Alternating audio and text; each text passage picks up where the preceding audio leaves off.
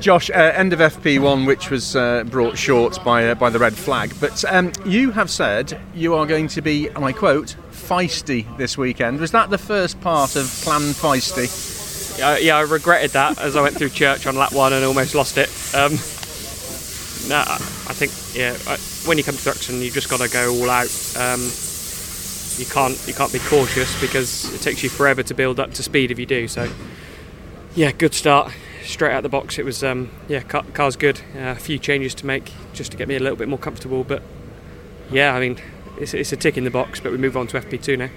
A circuit you like uh, and that you know well, you're effectively your local circuit, and you did all right here last year, which um, is a good place to be for starting this year.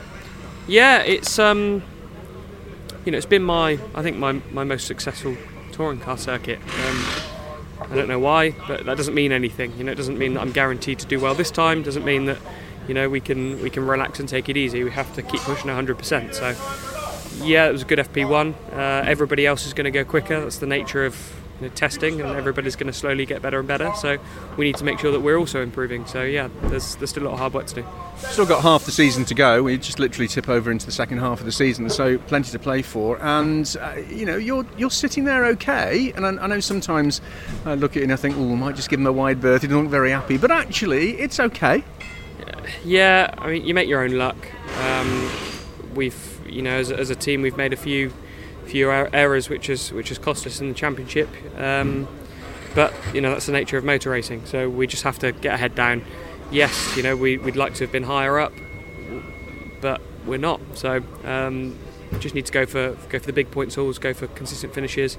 And as we've seen at, at Oulton this year, even the guys at the front of the championship can have a bad weekend. So we've uh, hopefully got all of our all our gremlins out of the way and we can just uh, crack on and score big points. Yeah, let's hope that uh, this weekend driving standards are uh, impeccable. Uh, now, because it's your local circuit, uh, all this season I've been asking the most local driver to talk me through a fast lap of Thruxton. So, from the start line, off you go. Uh, so, you go through turn one, it's a really quick corner, fifth gear. A little bit edgy on the, the edge of the circuit as most most corners do on this track, uh, comes up very quickly. So yeah, you just about kind of keep it on the circuit, and then you go round flat through turn two.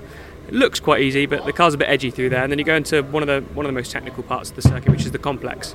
Um, you know, one of the slowest parts as well. You've got to get the car stopped, you know, all the way down to, to second or third gear, depending on your car balance. Get it through the, you know, the, the right, left, and as you come out, you kind of slingshot into the um, into the quickest part of the lap. So getting a good run out towards Noble, which is a you know a flat out corner.